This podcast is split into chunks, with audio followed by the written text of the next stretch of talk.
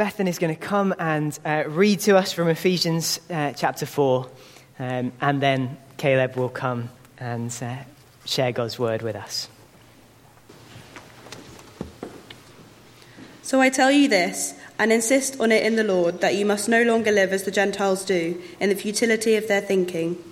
They are darkened in their understanding and separated from the life of God, because of the ignorance that is in them due to the hardening of their hearts. Having lost all sensitivity, they have given themselves over to sensuality so as to indulge in every kind of impurity, and they are full of greed. That, however, is not the way of life you learned when you heard about Christ and were taught in him in accordance with the truth that is in Jesus. You were taught, with regard to your former way of life, to put off your old self, which is being corrupted by its deceitful desires, to be made new in the attitude of your minds, and to put on the new self created to be like God in true righteousness and holiness.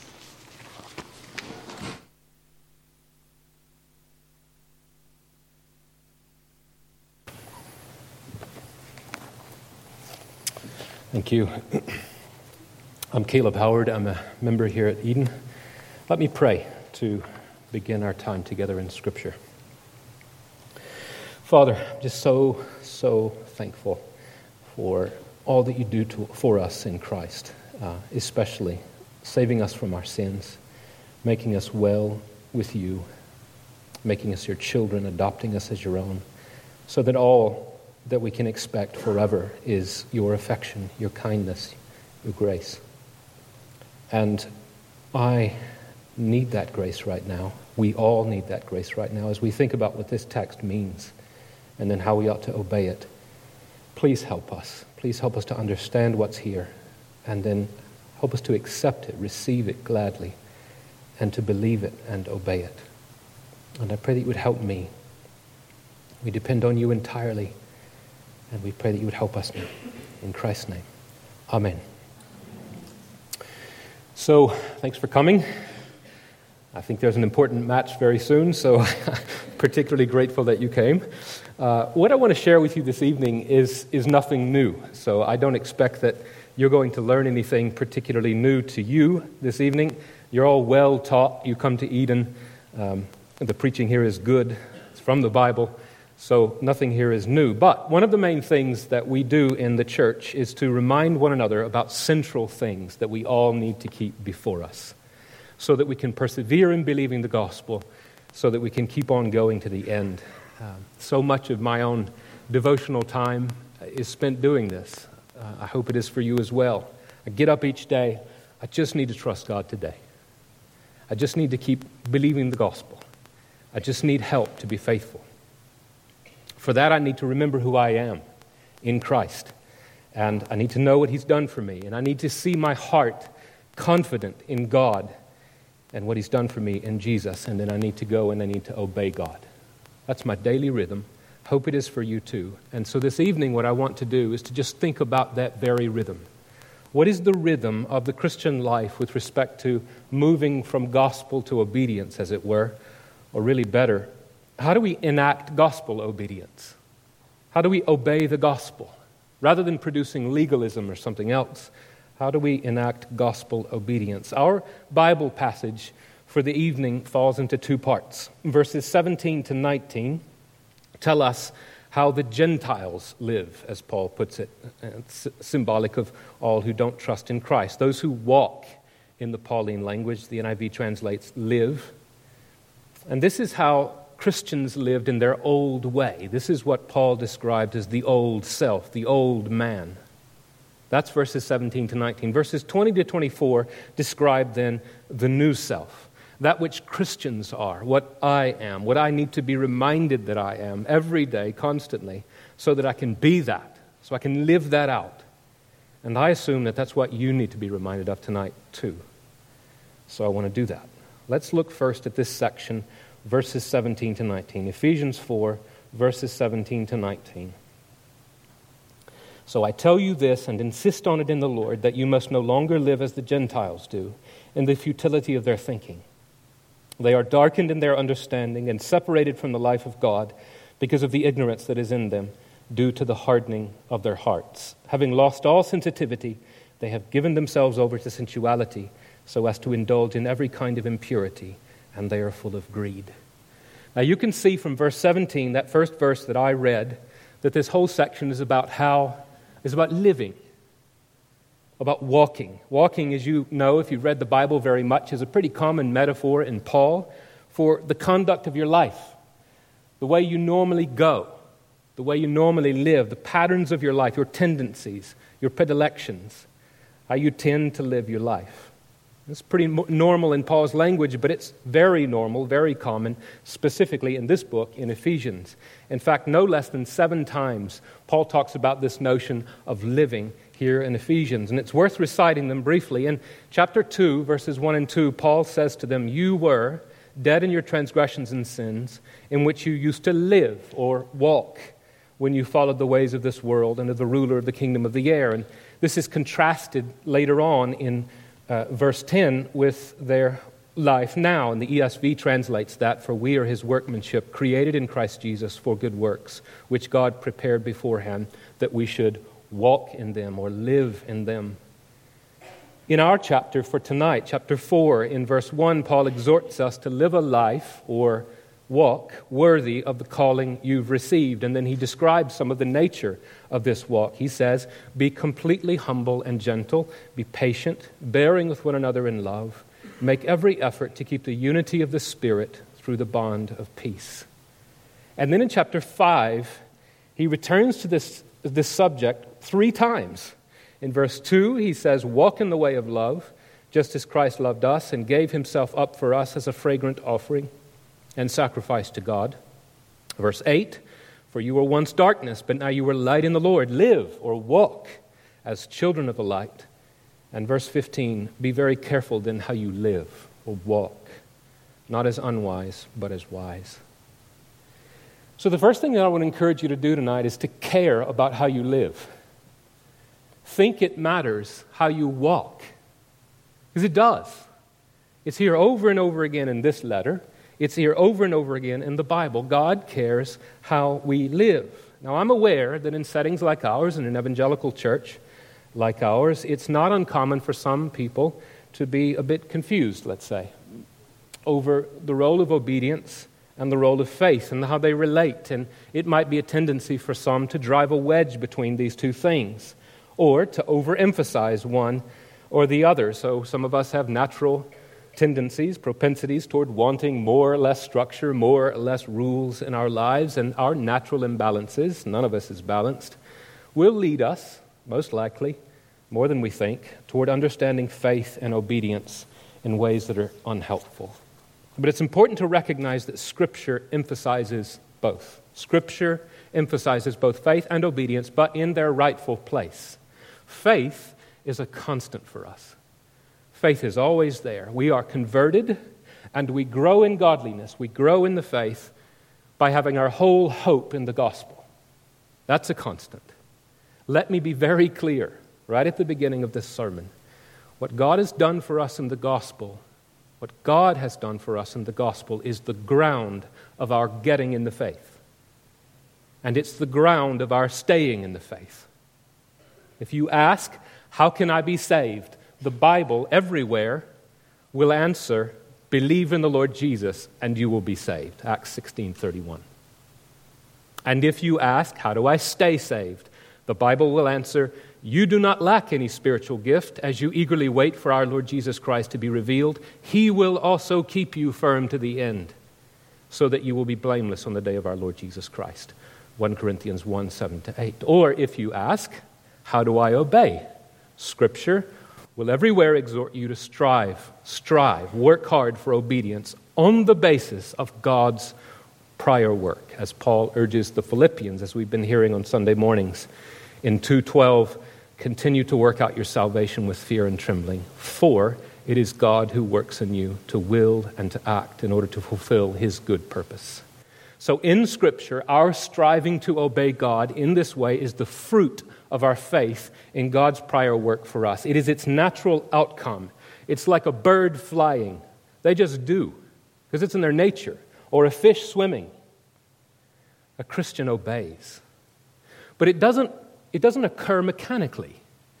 It doesn't just happen as if the Christian becomes a Christian and then they sit down and do nothing and somehow obedience occurs. We must put forth effort. Paul calls us to work out our salvation with fear and trembling. We must, in Galatians 5:25, keep in step with the Spirit. God is in us to will and to work. So we need to respond to that work of God in us and will and work for his good pleasure. So Paul's emphasis on walking here in Ephesians is not out of order, it's not strange, it's not odd in God's economy. It focuses our attention on this whole process. And this evening, I want to think together about what this is like. What is it like to work out our salvation with fear and trembling? What is it like in our minds to put off the old self, in the language of our passage, to put off the old self, to be renewed in the spirit of our minds, and to put on the new self. How does that work? How does this work in our heads? How does it work in our souls? And I'm asking this question this evening not just because I was asked to preach. I want to do this. I want to be godly. I need this. I'm preaching this passage because I want to grow in obedience. I think it will help me, and it's hard to grow, as you'll know. So, how do we obey? What's the pattern of Christian obedience? Now, if we look back at our passage, it may seem a bit strange that when Paul introduces this whole notion of living in verse 17, that he doesn't immediately go to a list of things that characterize the Gentiles' way of life. I tell you this and insist on it in the Lord that you must no longer live as the Gentiles do in the futility of their minds. His first move is to think about the underlying patterns beneath the decisions that we make, beneath the ways that we live. And in verse 18, Paul clarifies what he means by the futility of their thinking. He means that their thinking faculties are in the dark. They try to think, but they're futile. When they think, especially about things to do with God or things, things about themselves, the state of their hearts, they get it wrong. They're alienated, therefore. They're outsiders with respect to God's presence because of the states of their hearts, the state of their hearts. They don't know things in biblical logic and this logic because they have hard hearts. Hard hearts, as you're probably aware if you've read the Bible much, is a stubborn heart, right? So think of, think of Pharaoh in the story of the Exodus, in the early chapters of the book of Exodus, when Moses and Aaron go to Pharaoh and tell him to let God's people go, and he won't listen. He, he hardens his heart, he stiffens his heart, stubborns his heart against God's command, and he refuses to listen. So, hard heartedness leads in this case to ignorance. And what the Bible means by heart is something like what we mean by mind. It's a bit messier than that, but think of the place where we think, where we consider, we deliberate, we decide, we prefer, we desire. So, hardening the heart happens when we hear the truth about God and we decide against it and we resist it. Now, it's really important when we read this passage to recognize all of the logical relations in Paul's claims here. So look back at verse 18 with me. They are darkened in their understanding and separated from the life of God because of the ignorance that is in them, due to the hardening of their hearts. Now, the hardening of their hearts occurs because of the ignorance, uh, sorry, the ignorance that's in them occurs because of the hardness of their hearts. There's a relationship here between ignorance, between not knowing something, and heart hardening. So, to harden the heart is actually to plunge yourself into darkness, into an ignorance about the most important things in the universe, because God is the key to knowing things. And when I say that God is the key to knowing things, to knowledge, I don't just mean that He's sort of one element in a syllogism. He is that, he can be a necessary element in a syllogism, but it doesn't go far enough when we ask the question how ought we to walk? And how does the knowledge of God help us to know how to walk? And if we read Romans 1, which is a really important parallel passage to this text, I won't read it, we recognize that we have to be submitted to God. It's not simply a matter of knowing that God is there. We have to submit to God as King. We have to honor Him as God. We have to recognize what He is and respond appropriately. We need to treasure the glory of God as God treasures the glory of God. And if we don't, there are things that we simply can't know. There are things that we just can't access. And in particular, we can't know how we ought to walk. When people exchange the truth about God for a lie, as Romans 1 puts it, they give themselves over to the lie, and this produces a kind of ignorance, a self delusion that compounds as the lie is believed and is lived out, and the heart becomes callous, in the words of verse 19. They've lost all sensitivity. And when this happens, there is a devotedness to sin, a devotedness to sin, a greediness for sin, eagerness, zeal for sin. And this makes the presence of God unthinkable. God will not be where he is not treasured. God will not be where he is not feared, and so alienation occurs. The presence of God is unthinkable in the presence of sin. Alienation follows necessarily. Now, you need to recognize that this is, and, and it's always been, the way things are. It's not often recognized to be the way things are, but it, it is.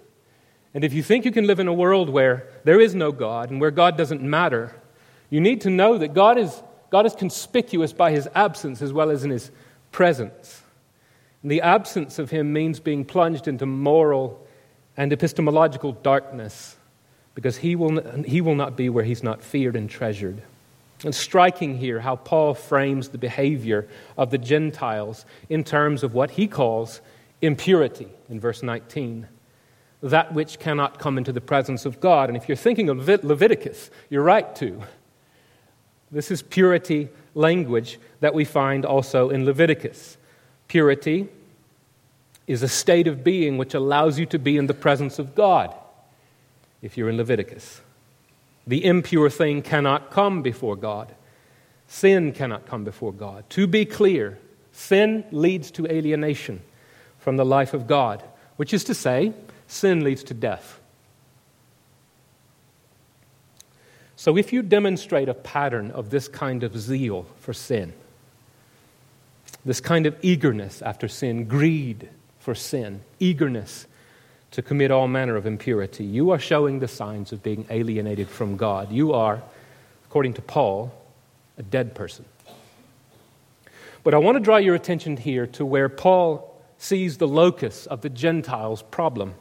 There's relatively little here about the concrete activities done by the Gentiles. I mean, sometimes Paul does list them.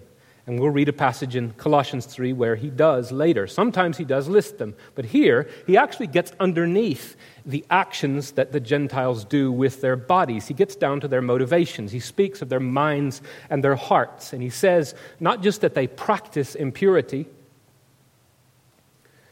but that they're corrupt to the core of themselves. And the way they live is the fruit of that corruption. And this is precisely how human walking, human living works. Sin and righteousness begin before we do them with our bodies. They're motivated. Sin and righteousness are motivated by wills, which are motivated by desires. We decide to do what we want to do. So much for the living of the Gentiles, so much of the living of the old man. Paul has been telling us how not to walk how not to live. And in verse 20 here, he's very emphatic. That, however, is not the way of life you learned. That is not the way you learned Christ, he says. And I want to say to you, Eden Baptist Church, that is not the way you learned Christ. Christ doesn't teach you to live this way. This is not a way to live. It's not the way you learned Christ. And this raises the question how do we live? What is the way? What is the new man? How does walking work for us in the new self?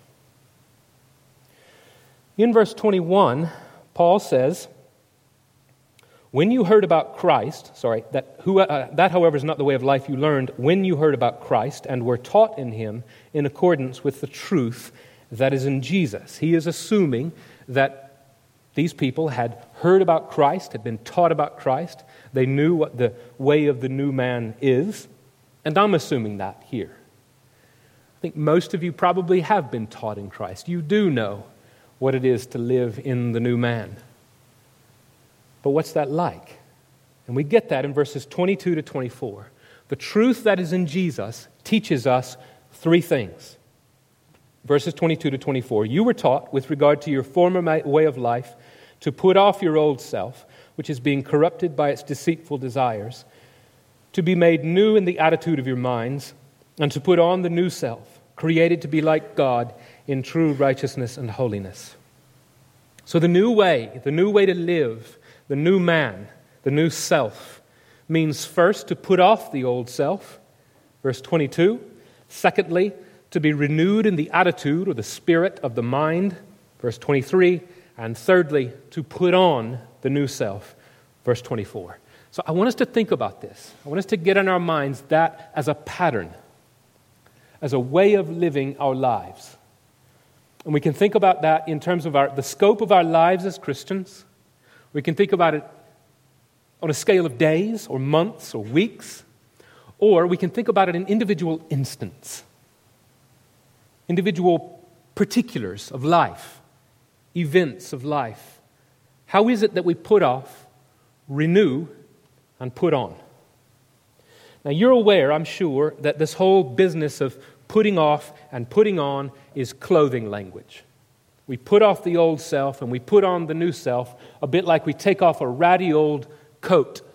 It doesn't keep us very warm in the winter, and we put on a nice new coat that doesn't have holes in it. And sandwiched between these two commands, put off and put on, well, these, these parts of the pattern, is this notion of being renewed in the attitude of our minds.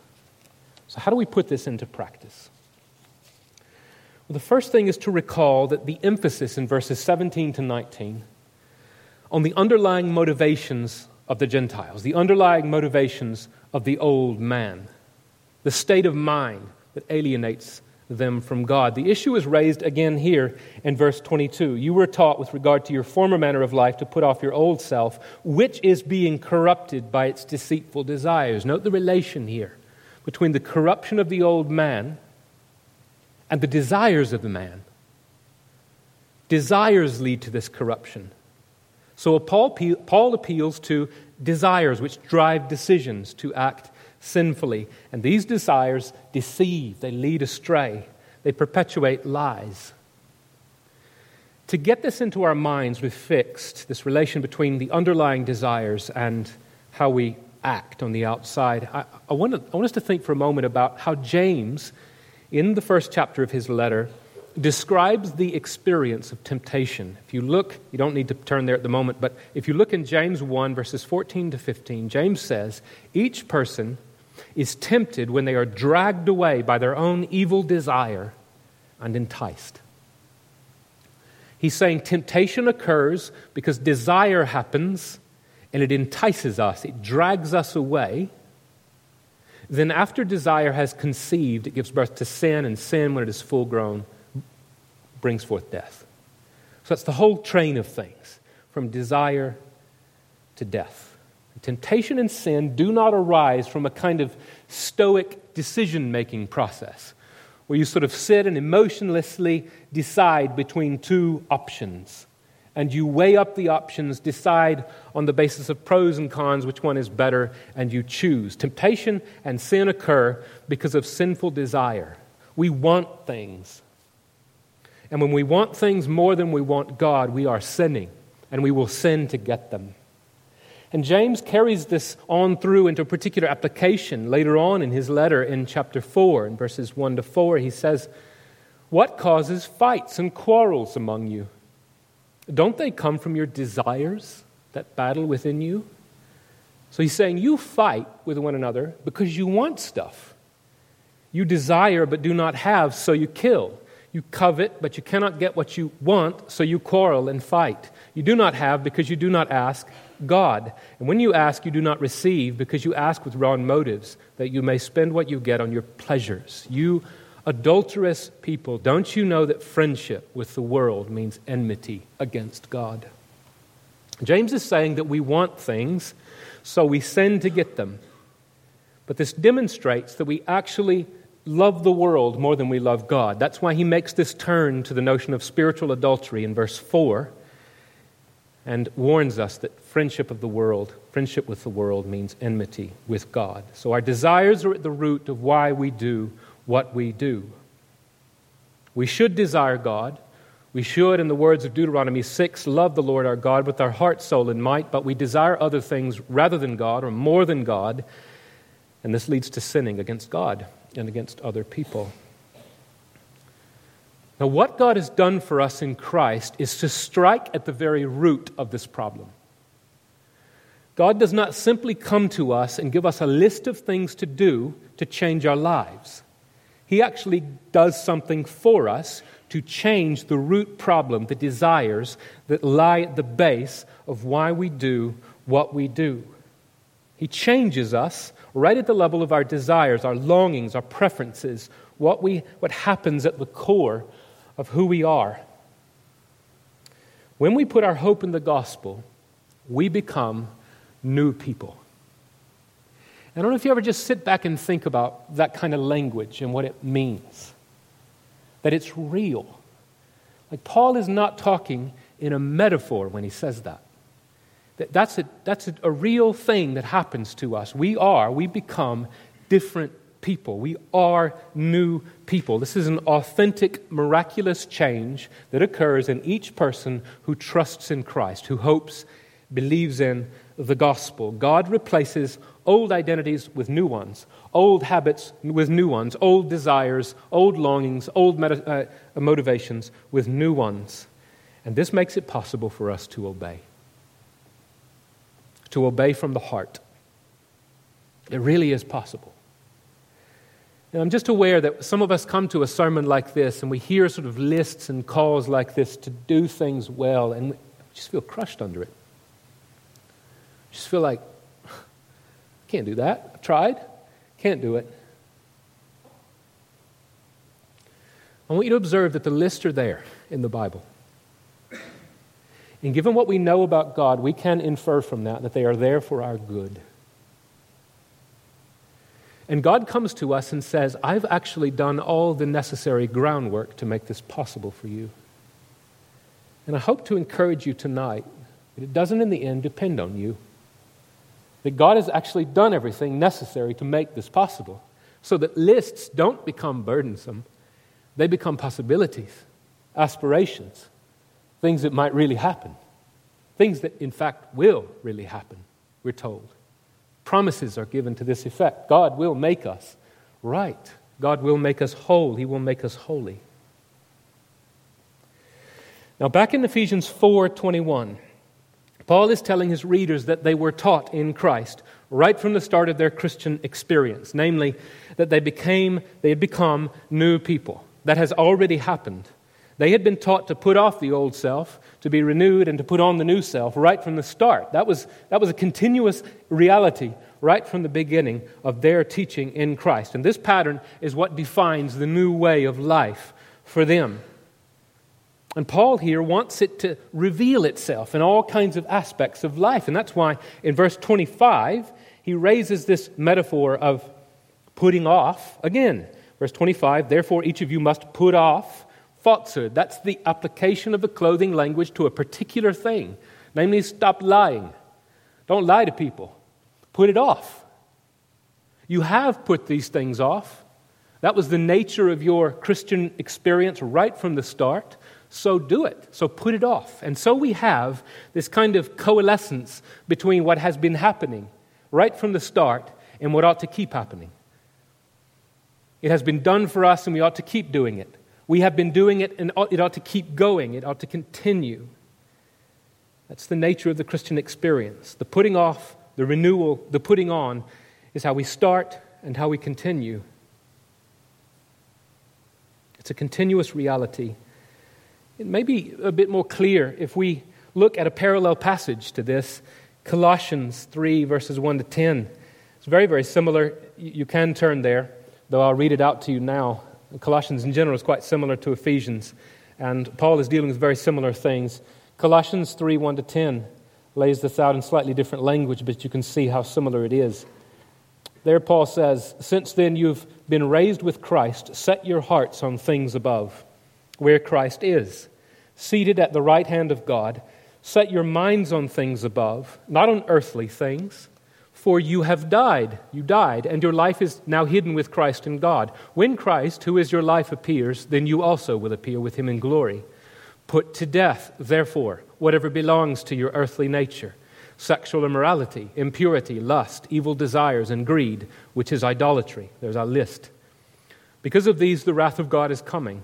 You used to walk in these ways in the life you once lived, but now you must also rid yourselves of all such things as these anger, rage, malice, slander, and filthy language from your lips. Do not lie to one another. Similar thing that he's commanded here in Ephesians 4. Do not lie to one another, since you have taken off your old self. Notice, since you have taken off your old self with its practices and have put on the new self, which is being renewed in the knowledge, in, the, in knowledge in the image of its creator. Very similar language there. And Paul is calling us to a similar reality. The way we live flows out of who we are, out of our identity, out of our new selves. And this identity is something that's already accomplished. Our identity is something that's already done for us, already established for us, that we've already begun. But equally, it's something that needs to be carried out, something that needs to be enacted. We have already taken off the old self, it's died. We've already taken on new attitudes of mind. We've already put on the new self. So we need to continue taking off the old self and killing it, putting it to death. We need to continue being renewed in the attitude of our minds, and we need to continue clothing ourselves in the new self. The way we live now flows out of, our, out of who we are, what's been accomplished for us already in Christ. And the language of Ephesians 4 22 to 24, our old self is being corrupted through its deceitful desires, but our new self is created to be like God in true righteousness and holiness. Righteousness and holiness, the very things that are features of that which is in the presence of God. We can be with Him this way. That's what we are. This is what we are. So let's be what we are. I want to dwell on this pattern of being who we are, of being what we are. Now, last of all, what does this look like? How do we enact the pattern of being who we are? Do, if we find ourselves not being who we are, how do we change? How do we enact this pattern? Well, first of all, don't start with the superficial. Don't start with the superficial. Don't start simply by, by, by, by doing things to change your uh, exterior habits, your external habits. Don't start by simply thinking and saying that you'll not do the same old things again and you'll start doing new things.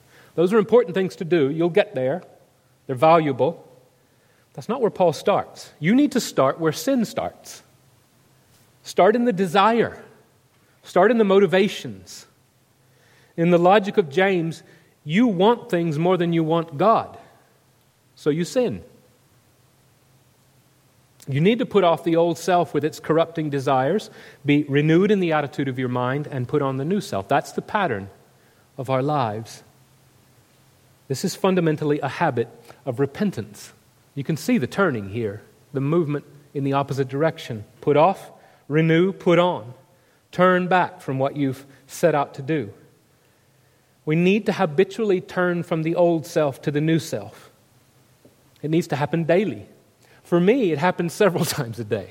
It needs to happen several times a day, even if it doesn't.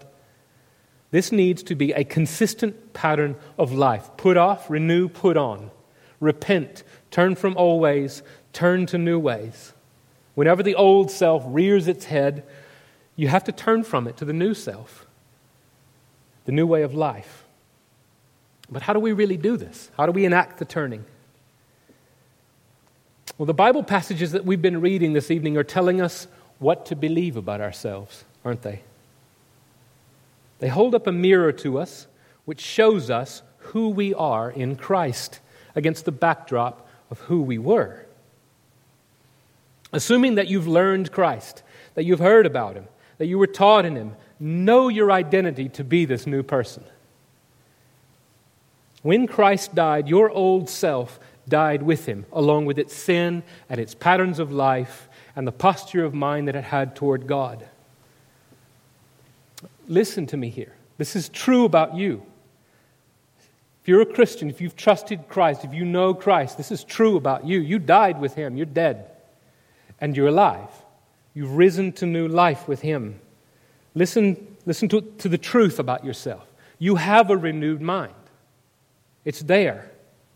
You have the Holy Spirit. Sin has been decisively defeated. Death has no teeth for you. You're more firmly fixed in Christ than, than Mount Everest is fixed in the Himalayas. Everything that's necessary for you to succeed in this has been secured by Christ. It's done, it's settled.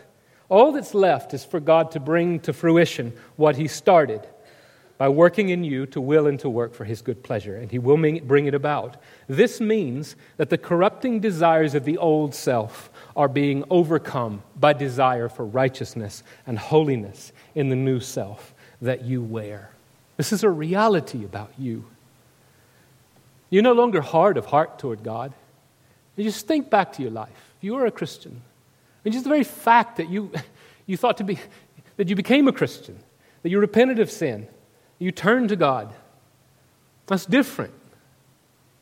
That's not hard heartedness. That's soft heartedness toward God. That's receiving God. This is what you are. You're no longer ignorant about the things to do with Him. You're not, you're not in the category of the Gentiles, that first part in verses 17 to 19. There is light in your mind. You're not in darkness. You're reconciled to God. Please believe this about yourself. Believe this. It's true. The Bible tells you repeatedly that it's true. Your whole hope is there. Your whole confidence is there. You won't have confidence unless you believe this about yourself. Believe it. It's true.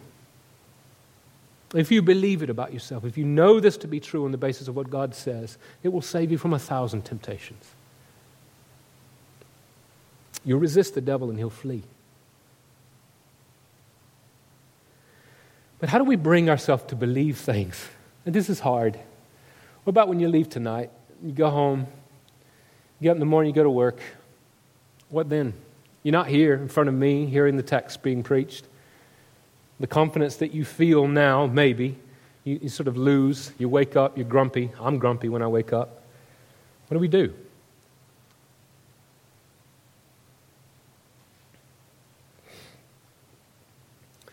Keeping in mind that you have the Holy Spirit, that you are the new man,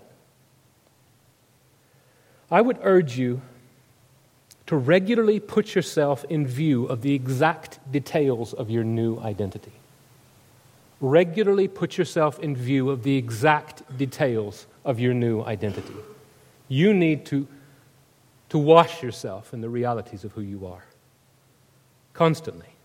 Meditate on Bible passages like this one. Take Ephesians 4, verses 17 and following, and meditate on it until you bleed Bible.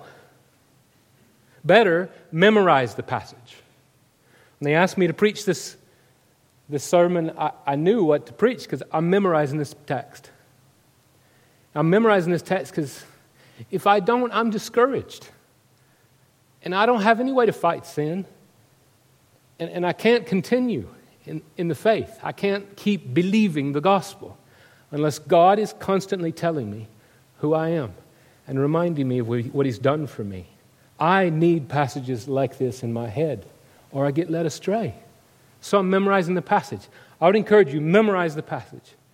And then when you're away from your Bible, or you're away from a sermon, or you're away from church or whatever, it's in your head. You meditate on it, you think about it, and it encourages you. It shapes your mind I think that this is one application of this notion of renewal. Be renewed, he says, in the spirit of your minds. Take Bible and let it shape your head, your thinking, your brain, your mind. And you will start to think in the ways that Scripture is contoured. It's wonderfully freeing. It's wonderfully helpful in all kinds of ways, wonderfully encouraging, and it will empower you. Because the desire that gives temptation its power then is gone. You see who you are, you're glad in it, and you're free. And then a final way of enacting the pattern here. And I close with this because everything else needed to be said first. Obey. Go obey. Don't lie. You don't need to lie. God has freed you from that. That's the old man. You put that behind. So put it behind. Don't lie. Tell the truth with everyone. Don't sin. You don't have to. Because God has made you a new person. And knowing that you're a new person, you can be obedient. You can walk in obedience. These lists of things to do are welcome, they're exciting. They're like cold, fresh water on a hot day. You read them and think, I get to do that. I can obey the Lord. I can be godly. I can follow Him. I can express my faith by obedience. It's in the nature of an apple tree to produce apples. Apples produce apple trees. Uh, apple trees produce apples. And the other thing is true too. And it's in the nature of a Christian to obey, to produce fruit, to bear fruit. So bear fruit, obey. Let's pray. Father, we thank you for all that you've done for us in Christ. We thank you that your work is in every respect prior to ours, that you have formed the groundwork, the basis, the root of all of our transformation, all of our obedience, all of our bearing fruit. And there is in us no need to worry, no need to fear, to be anxious. We are set free now to obey. And we pray that you would help us now to obey you. In Christ's name, amen.